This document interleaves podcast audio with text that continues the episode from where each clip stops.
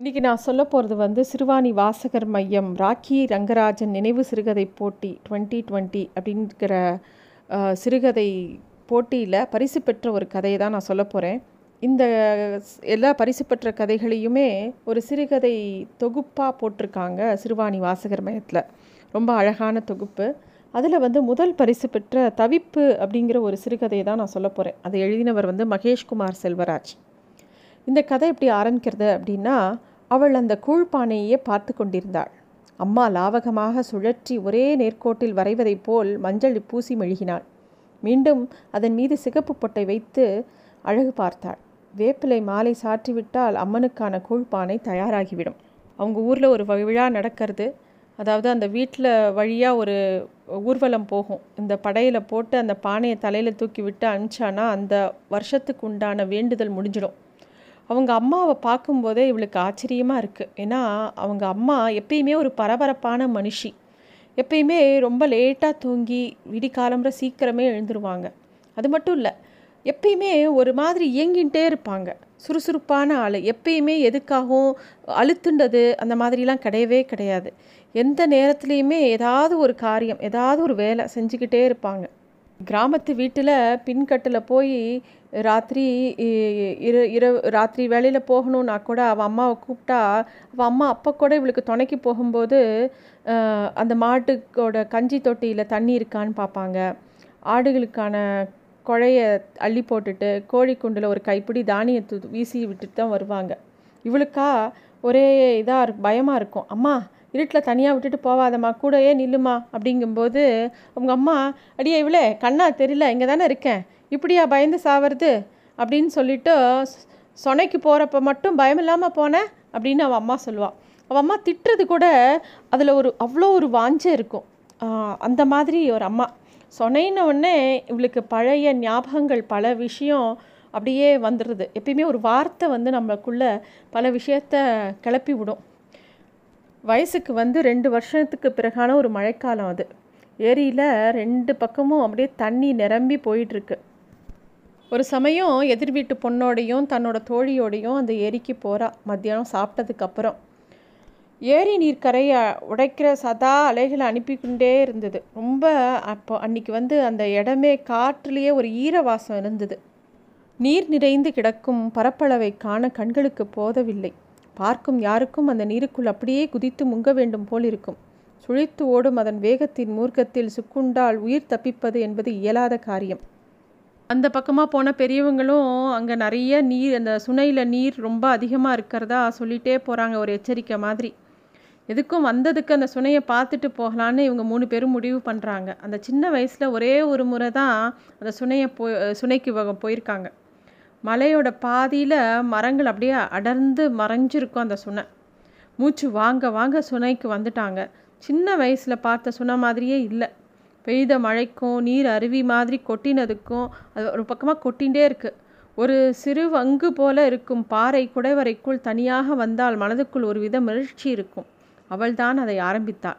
சட்டென்று குனிந்தவள் இருவர் மீதும் நீரை விடாமல் வாரியரைத்தாள் அது எப்பயுமே தண்ணியை பார்க்கும்போது எல்லார் மனசுலேயும் ஒரு குதூகலம் வரும். அது மாதிரி இவளுக்கும் வருது. அந்த தண்ணியை எடுத்து எடுத்து தன்னோட தோழிகள் மேலே அப்படியே தெளிக்கிறாள் அவங்களும் நிறுத்திடி நிறுத்திடின்னு சொல்லிட்டு அவங்களும் விளையாட ஆரம்பிக்கிறாங்க. ரெண்டு மூணு பேரும் மாறி மாறி தண்ணியை ஒருத்தர் மேலே ஒருத்தர் அப்படியே அடிச்சுட்டு அந்த உற்சாகத்தில் அப்படி ஒரு சந்தோஷம் வருது. அதை யாருனாலையும் அதை அந்த நீரை பார்க்கும்போது தன்னை யாருனாலுமே கட்டுப்படுத்திக்க முடியாது. அந்த மாதிரி அந்த மகிழ்வை வந்து சுகிச்சுட்டே இருக்க முடியும். அந்த சுகிக்கிறவங்களுக்கு தான் அது தெரியும். வாய் நிறையா தண்ணி எடுத்து அப்படியே பருகிறாங்க. அப்புறம் வாயில் வச்சுக்கிற நீரை ஒருத்தர் மேலே ஒருத்தர் அப்படியே பீச்சு எடுத்து அப்படியே விளையாடிகிட்டே இருக்காங்க. ஏதோ ஒரு குழந்தை மாதிரி ஆயிட்டாங்க மூணு பேரும். அந்த பாறையிலேருந்து கொஞ்சம் விலங்கின மாதிரி கொஞ்சம் சமவெளி இருந்தது. அந்த சுனை நீர் அந்த இடத்துல கொஞ்சம் தேங்கி ஒரு குட்டை மாதிரி இருக்குது உடனே இந்த எதிர் வீட்டு பொண்ணு டக்குன்னு தன்னோட தாவணியை கழற்றி தன்னோட தோழிகிட்ட கொடுத்து ரெண்டு பேரும் மீன் பிடிக்க ஆரம்பிக்கிறாங்க. முதல்ல மீன் எதுவும் சிக்கலை. கொஞ்சம் அஞ்சாறு தடவை ட்ரை பண்ண அப்புறம் டக்குன்னு குட்டி குட்டி மீனாக சிக்கிறது. அதுவே இவங்களுக்கு ரொம்ப சந்தோஷமாக இருக்குது தாவணியில் முளைச்ச ஒவ்வொரு பிடிச்ச மீனையும் அப்படியே மொத்தமாக கட்டி இடுப்பில் சுட்டிக்கிட்டு வராங்க. அதில் துடிக்கிற மீன் வந்து இவங்களுக்கு இருக்கு அப்படியே கிச்சு கிச்சு மூட்டுற மாதிரி இருக்குது ஒருத்தர் ஒருத்தராக அப்படியே க இடுப்பில் வச்சு பார்க்குறாங்க இவளுக்கும் ஆசையாக இருக்குது ஆனால் அந்த குறுகுறுப்பு இவளால் தாங்க முடியுமான்னு தெரியல. அந்த குறுகுறுப்பை நினச்சாலே சிரிப்பு வருது. அதனால இவள் வேண்டாங்கிறான் உடனே ஒரு பொண்ணு வந்து அதில் இருக்கிற ஒரு மீன் எடுத்து இவளோட ட்ரெஸ்ஸுக்கு தா தாவணிக்குள்ளே போட்டுடுறா. அதை அப்படியே துள்ளுறது உள்ளுக்குள்ளே இவளால் தாங்க முடியல. இவளும் துள்ளுறா. கடைசியில் அந்த மீனை தெங்கன்னு தேடி தேடி பார்க்குறா அப்படியே கீழே விழுந்துடுறா அவள் அந்த து அந்த மீன் உள்ளுக்குள்ளே துள்றதோட கூச்சம் தாங்க முடியாமல் இவ கால் இடறி கீழே விழுந்து இவளோட முட்டிக்காலில் கையிலெல்லாம் ஸ்ராய்ப்பு வந்துடுது இவளோட தோழிகளுக்கும் ஒரு கணம் பதறி போயிடுறாங்க. என்னடா இது விளையாட்டு வினையாக போயிடுச்சு அப்படின்னு சொல்லிட்டு இவளோட கையில் இருக்கிற காயத்தெல்லாம் ஊதி விட்டு வீட்டுக்கு கூட்டு வராங்க. கடைசி வரைக்கும் அந்த ட்ரெஸ்ஸுக்குள்ளே போட்ட அந்த மீன் என்ன ஆச்சுன்னு மூணு பேருக்குமே தெரியல. வீட்டுக்கு வந்து வரும்போது இருட்டி போச்சு அன்னைக்கு. பாவாடி தூக்கி பார்க்கும்போது தான் தெரிஞ்சது முட்டிக்காலெல்லாம் நல்லா அடிபட்டிருக்குன்னு. கொஞ்சம் மஞ்சளும் தேங்காய் எண்ணெயும் குழச்சி குழச்சி அம்மா போடும் போடும்போது அம்மா பார்த்துட்டா. என்னன்னு கேட்கும்போது என்னத்தையோ மாற்றி சொல்லி அம்மாவோட திட்டுலேருந்து தப்பிச்சிட்டா. ஆனால் அந்த காயம் ஆடுறதுக்கு ஆறு நாள் ஆச்சு. இதுக்கு நடுவில் அவளுக்கு நெறி கட்டி வேற அவஸ்தப்பட்டா. அப்புறம் எருக்கஞ்செடி பாலை பீச்சி அடித்து அடிமல்ல அள்ளி அள்ளி ஊதியதுனால அந்த காயம் கொஞ்சம் நாளில் காணாமல் போச்சு. ஆனால் கடைசி வரைக்கும் இவளை ட்ரெஸ்ஸுக்குள்ளே போட்ட அந்த மீன் என்ன ஆச்சுன்னே தெரியல. அவள் தோழியெல்லாம் அடிக்கடி இவளை பேக்கேஜெல்லாம் பார்த்துடி அந்த மீன் வயிற்றுக்குள்ளேயே இருந்து குழந்தையா பிறக்க போகுது அப்படின்னு கிண்டல் பண்ணுவாங்க. இந்த விஷயங்கள்லாம் அவளுக்கு இப்போ நினைவாக மனசுக்குள்ளே வந்துக்கிட்டே இருக்குது அப்போ பார்க்குற அவங்க அம்மா வந்து தோட்டத்தில் இருக்கிற வேப்ப மரத்திற்கும் மஞ்சள் பூசி பொட்டிட்டு அதுக்கு வந்து புதுசாக தைச்சிருந்த மஞ்சள் பாவாடையை கட்டி விடுறாங்க. எங்கேருந்தோ வந்த அப்பா பொறையாத்தா கோயிலேருந்து ஊர்வலம் புறப்பட்டா வச்சான் ஆக வேண்டியதை பாரு அப்படின்னு சொல்லிட்டு வேகமாக வராரு. அவள் அம்மாவுக்கு புரிஞ்சதும் புரியாமலாம் சரி சரின்னு சொல்லிட்டே ஓடுறாங்க. இவளுக்கு மனசு பூரா இன்னைக்கு இந்த விழாவுக்கு எப்படியாவது தன்னோட தோழி வருவா அப்படின்ற எண்ணம் எப்பயுமே மனசில் இருக்குது இந்த நேற்று ராத்திரி அதாவது முன் இந்த விழாக்கு முந்தின நாள் ராத்திரி கடைசி பஸ் வர வரைக்கும் தன்னோட தோழி வருவான்னு தோணித்து. ஏன்னா அவளோட தோழி வந்து திருமணமாகி மூணு வருஷம் ஆச்சு அவளுக்கு.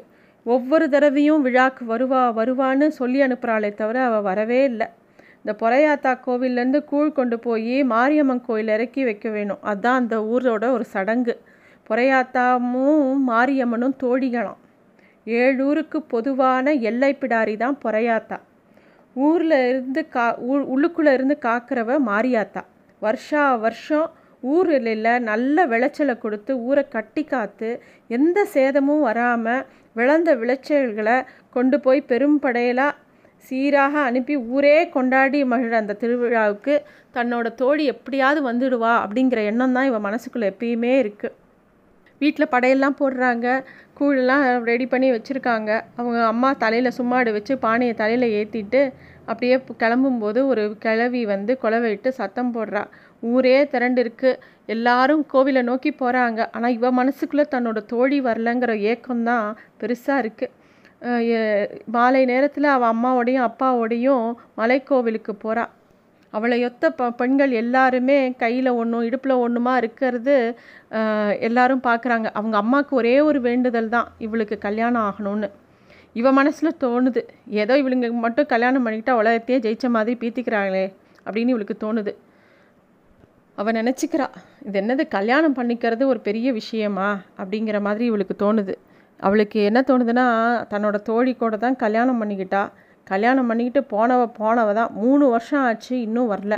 கல்யாணம் பண்ணி புள்ளக்குட்டி பெற்றதாக பெருசாக பேசிக்கிறாளுக அப்படின்னு திருப்பியும் தன்னோட தோழி பற்றிய நினப்பாவே இருக்கு. அவன் மேலே கோபமும் வருது. இவ்வளோ நேரம் அவள் வரலையேன்னு ஒரு கரிசனம் இருந்தது. இப்போ அவள் வர் வரலையேங்கிற கோபமும் வருது. அறுவடை முடிஞ்சு அடுத்து என்ன பயிரெலாம் பயிரிடலாம் அப்படிங்கிற பேச்சு அவங்க வீட்டில் நடக்கிறது. மல்லாட்டை போடலாமா? அது இதுன்னு தோணுது. அவங்க அம்மா அந்த வாரத்தில் இவளை டவுனுக்கு கூட்டிகிட்டு போய் புது துணி நிறைய நகையெல்லாம் எடுத்து கொடுக்குறாங்க. அவங்க வீட்டுக்கு அடிக்கடி தரகர்கள்லாம் வந்து மாப்பிள்ளை விஷயமா நிறைய பேர் பேசுகிறாங்க ஜோசியர் வீட்டுக்கு போகிறதும் குறி சொல்கிறவங்க வீட்டுக்கு போகிறதும்னு அவங்க அம்மா அலைஞ்சிட்டே இருக்காங்க. ஏதோ ஒன்று தட்டிகிட்டே போகிற மாதிரி இருக்குது எதுவும் அமைஞ்சு வர மாதிரி தெரியல. அதுவே அவங்க வீட்டில் ஒரு விஷயமாக போய்கிட்டே இருக்குது ஒரு நாள் ஞாயிற்றுக்கிழமை உச்சி வெயிலில் அவளோட அப்பாவை தேடி வயசான ஒருத்தரும் கூட ஒரு இளைஞனும் வராங்க. வந்ததும் அவங்க அப்பாவை பற்றி கேட்குறாங்க அவங்க அப்பா ஏதோ கழனிக்கு போயிருக்கிறதா அவள் சொல்கிறா வந்தவங்களும் தாகம் தீர நீர்மோர் வேணும்னு கேட்குறாங்க அவளும் கொடுக்குறா உபசரிக்கிறா. அவங்க ரெண்டு பேரும் அவங்க அப்பாக்காக காத்திருக்காங்க. அவங்க என்ன விஷயமா வந்திருக்கிறாங்கன்னு கேட்குறா அவங்க ஏதோ விலைக்கு மாடு இருக்கிறதாவும் அதை வாங்க வந்ததாகவும் சொல்கிறாங்க ரொம்ப நேரம் ஆகியும் அவ அவங்க அப்பா வராதனால அந்த கழனிக்கு போகிறதுக்கு வழி கேட்குறாங்க அப்போ தான் அந்த பெரியவர் திருப்பியும் கிளம்பும்போது ஆத்தா இன்னொரு வாய் நீர்மோர் கிடைக்குமா? அப்படின்னு கேட்குறாரு அப்போ இந்த பொண்ணு சொல்கிறா உச்சி ஆயிடுச்சு பேசாமல் சாப்பிட்டுட்டே போகிறீங்களா அப்படின்னு கேட்டவுடனே அவர் வந்து வேண்டாமா வெயில் காங்குது நீர்மோரே போதும் குடு அப்படின்னு கேட்குறாரு அந்த இளைஞனும் திருப்பியும் அவனும் ஒரு வாய் நீர்மோர் வாங்கி குடிக்கிறான். அப்புறம் அவங்க அந்த கழனியை நோக்கி போயிடுறாங்க. சாயந்தரம் ஆனவுடனே அவங்க அப்பாவும் அம்மாவும் திரும்பி வராங்க. அப்போ அந்த பொண்ணு சொல்கிறா அப்பா உன்னை தேடி ரெண்டு விருந்தாளிங்க வந்தாங்க ஏதோ மாட்டை விற்கிறேன்னு சொன்னியாமே வழி கேட்டு கழனிக்கு வந்தாங்களே உன்னை பார்த்தாங்களா அப்படின்னு கேட்குறா அவங்க அப்பாவும் காலை கழுவிட்டு வந்தாங்க வந்தாங்க வந்து பார்த்துட்டு போயிட்டாங்க சொல்லி விடுறோன்னு சொல்லியிருக்காங்க. வேற என்ன உன்னைக்கிட்ட கேட்டாங்க அப்படின்னோடனே ஒன்றும் கேட்கலப்பா வந்தவங்க கைத்துக்கட்டிலே உட்காந்துருந்தாங்க தாகத்துக்கு நீர்மோர் கொடுத்தேன். போகிறப்ப இன்னொரு வாய் நீர்மோர் வாங்கி குடிச்சிட்டு போனாங்க. அப்படின்னு சொல்லிட்டு அவ்வளோதான் அப்படிங்கிறா. அவங்க அம்மா சிரிச்சுக்கிட்டே உள்ளே போகிறாங்க அப்புறம் ரெண்டு வாரம் கழித்து அவளை பெண் பார்க்கறதுக்காக யாரோ வராங்க. பார்த்தா அதே மாப்பிள்ளை அந்த இளைஞன் தான் மாப்பிள்ளை பையனாக வந்திருக்கான். அவளுக்கே ஆச்சரியமாக இருந்தது. அவளை ஏதோ திருவிழாவில் பார்த்தானா பார்த்த உடனே இவளை தான் கல்யாணம் பண்ணிக்கணும்னு அவன் முடிவு பண்ணிட்டானான் அதனால தான் இவளை பா பார்க்குறதுக்காக அப்பாவும் மானவாக வந்துட்டு ஜாதகம் கேட்டு அது பொருந்தி மாப்பிள்ளையை பற்றியும் நல்லா விசாரித்தப்புறம் நல்ல நாள் பார்த்து பொன் பார்க்க வர சொல்லியிருக்காங்க. வந்த பெரியவர் ஆசையாக இவளை மருமகளே மருமகளே அப்படின்னு கூப்பிட்டுக்கிட்டே இருந்தாங்க அப்புறம் அவங்க வீட்டில் கல்யாண ஏற்பாடெல்லாம் இவளுக்கும் அந்த பையனை ரொம்ப பிடிச்சி போச்சு. கல்யாண ஏற்பாடெல்லாம் ஆரம்பித்தாச்சு அவங்க வீட்டில் எல்லா விஷயங்களும் நடக்க ஆரம்பிக்குது. கல்யாணத்துக்கு உண்டான எல்லா விஷயங்களும் நடக்க ஆரம்பிக்குது. வீட்டில் இருக்கிற மாட்டை விற்கிறதுக்குன்னு அவங்க அப்பா முடிவு பண்ணுறாரு மாடு வீட்டை விட்டு போகும்போது அவள் அம்மா ரொம்ப அழறாங்க. இவளுக்கும் அழுக வருது. அவள் அவங்க அப்பாட்ட சொல்கிறா அப்பா இந்த மாட்டை விற்று தான் எனக்கு கல்யாணம்னா எனக்கு வேண்டாம்ப்பான்னு கூட அவள் அழறா. அவங்க அப்பா எப்பயுமே தன்னோட முதலீடுகள்லாம் மாட்டு மேலே தான் போடுவார். அது மாடு வாங்கினா தான் அடிக்கடி தினமும் வருமானமும் வரும் அப்படிங்கிற மாதிரி அவருக்கு ஏதோ ஒரு எண்ணம் இருந்தது. அவங்க வீட்டில் கல்யாண வேலை களை கட்டிச்சு. ஓ தினமும் ஏதோ படையல் அப்புறம் தினமும் ஏதோ பத்திரிக்கை அடித்து குலதெய்வத்துக்கு போகிறது அப்புறம் தாய் மாமா வீட்டுக்கு போய் பத்திரிக்கை வைக்கிறது சொந்தக்காரங்களுக்கெல்லாம் போய் பத்திரிக்கை வைக்கிறதுன்னு அவங்க அப்பாவும் அம்மாவும் தினமும் ஏதோ ஒரு வேலையாகவே இருந்தாங்க. அப்படி ஒரு நாள் ராத்திரி அவங்க அம்மா ரொம்ப களைச்சி போய் வந்தாள் அன்றைக்கி தான் அவள் தோழிக்கு போய் பத்திரிக்கை வச்சுட்டு வந்ததாக சொல்கிறாங்க அவங்க அப்பா வந்து பழைய டிவிஎஸ் ஃபிஃப்டி ஓரமாக வச்சுட்டு அவள் அம்மா தான் சொன்னான் உன் ஸ்நேகிதி கண்டிப்பாக அவன் கல்யாணத்துக்கு வரேன்னு சொல்லிட்டா நல்லா இருக்கா? உன்னை ரொம்ப விசாரிச்சா? அவளுக்கு பேச கூட நேரம் இல்லை இருட்டிடுச்சு நான் காப்பி தண்ணி குடிக்கிற நேரத்தில் கிளம்பிட்டோம் அப்படின்னு அவள் அம்மா சொல்கிறாள் அப்புறம் அவள் அம்மா பாட்டுக்கு ஏதோ வேலையாக இருக்கா.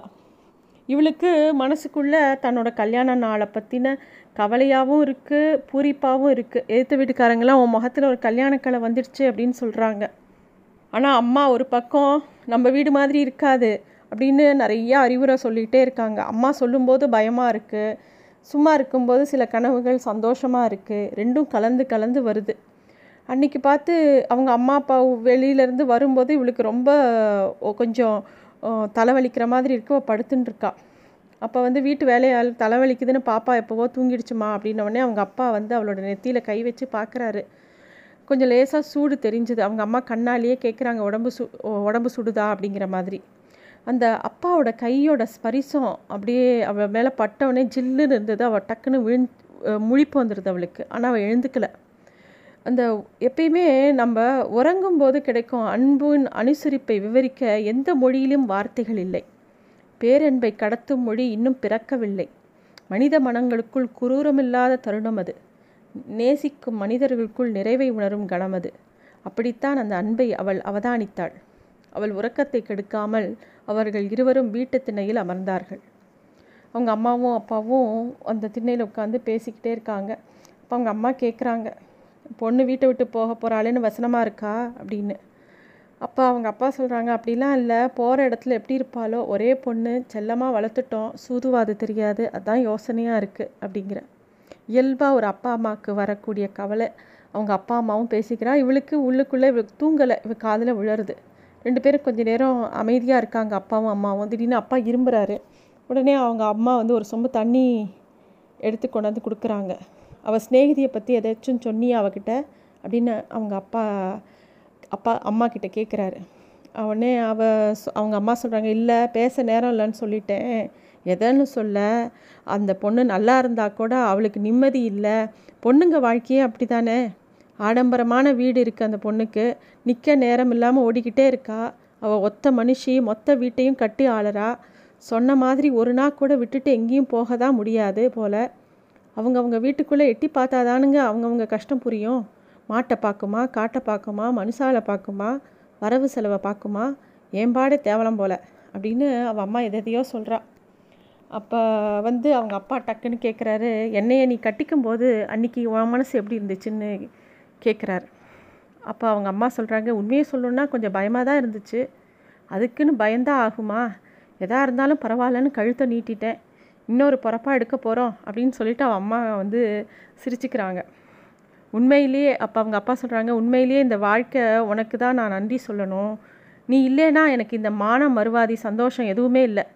நான் பார்த்ததுலேயே நீ என்றைக்கு தெரியுமா ரொம்ப அழகாக இருந்த? அப்படின்னு அவங்க அப்பா சொல்கிறார் அதாவது இந்த அவங்களுக்கு குழந்த பிறந்திருக்கும் போது அப்படியே அடித்து போட்ட மாதிரி அந்த அம்மா கிடக்கும்போது தன்னோட குழந்தைய கையில் வச்சுக்கிட்டு அவங்க அம்மாவை பார்க்கும்போது அவங்க அம்மா சிரித்த சிரிப்பு இன்னுமே அவர் மனசுக்குள்ளேயே இருக்கிறதாவும் அப்போ பார்த்த அழகு இன்னும் மனசுக்குள்ளேயே இருக்கிறதாகவும் அவருக்கு தோணுது. அன்னைக்கு நீ நம்ம பெண்ணை பெற்ற அன்னைக்கு அடித்து போட்ட மாதிரி படுத்திருந்த. அப்போ நம்ம பொண்ணை ஒரு கையில் தூக்கிட்டு உன்னை பார்க்குறேன் நீ அந்த வேதனையும் சிரிப்பு சிரிக்கிற. இப்போ கூட அது கண்ணுக்குள்ளேயே இருக்குது அந்த ஒரு நிமிஷத்தில் அவ்வளோ அழகாக இருந்த. அப்போ மனசு கிடந்து அடிச்சுக்குது. குலசாமியெல்லாம் வேண்டிக்கிட்டேன். ஐயா சாமிகளே எந்த நோய் நொடியும் இல்லாமல் என் வம்சத்தை காப்பாற்றுங்கன்னு அப்படின்னு அவங்க அப்பா சொல்கிறாரு அவங்க அம்மாவுக்கு ரொம்ப வெக்கமாக போயிடுச்சு. போயா வெக்கமாக வருது. சின்ன பிள்ளையாட்டும் எதையாச்சும் ஞாபகத்தில் வச்சுக்கிட்டு. அப்படின்னோடனே உங்கள் அப்பா திருப்பியும் சொல்கிறாரு இல்லைம்மா நீ இல்லைன்னா இந்த தோட்டம் துறவு ஏது? என்னை மனுஷனாக மாற்றின மகராசினி பொம்பளை இல்லைன்னா ஆம்பளைக்கு ஏது மறுவாதி? அப்படின்னு அவங்க அப்பா ஏதேதோ பேசிக்கிட்டு இருக்கார். இவ ஜன்னல் வழியாக பூனை மாதிரி எட்டி பார்க்குறா திண்ணையில் தூணில் கால் நீட்டி அமர்ந்திருந்த அம்மாவின் கால்களை அப்பா அமுக்கி விட் அமுக்கி விட்டு கொண்டிருந்தார். அம்மா வெட்கத்தில் நெளிந்து கொண்டிருந்தாள். வானத்திலிருந்து நிலா தன் ஆதி அன்பை ஒளிக்கற்றைகளாக உமிழ்ந்து கொண்டிருந்தது. அவள் கண்களில் நீர் கோர்க்க நிலவின் அடிவானத்தை நோக்கி ஓடத் துவங்கினாள். அந்த இரவிலும் பாதையெங்கும் பூக்கள் பூத்திருந்தன.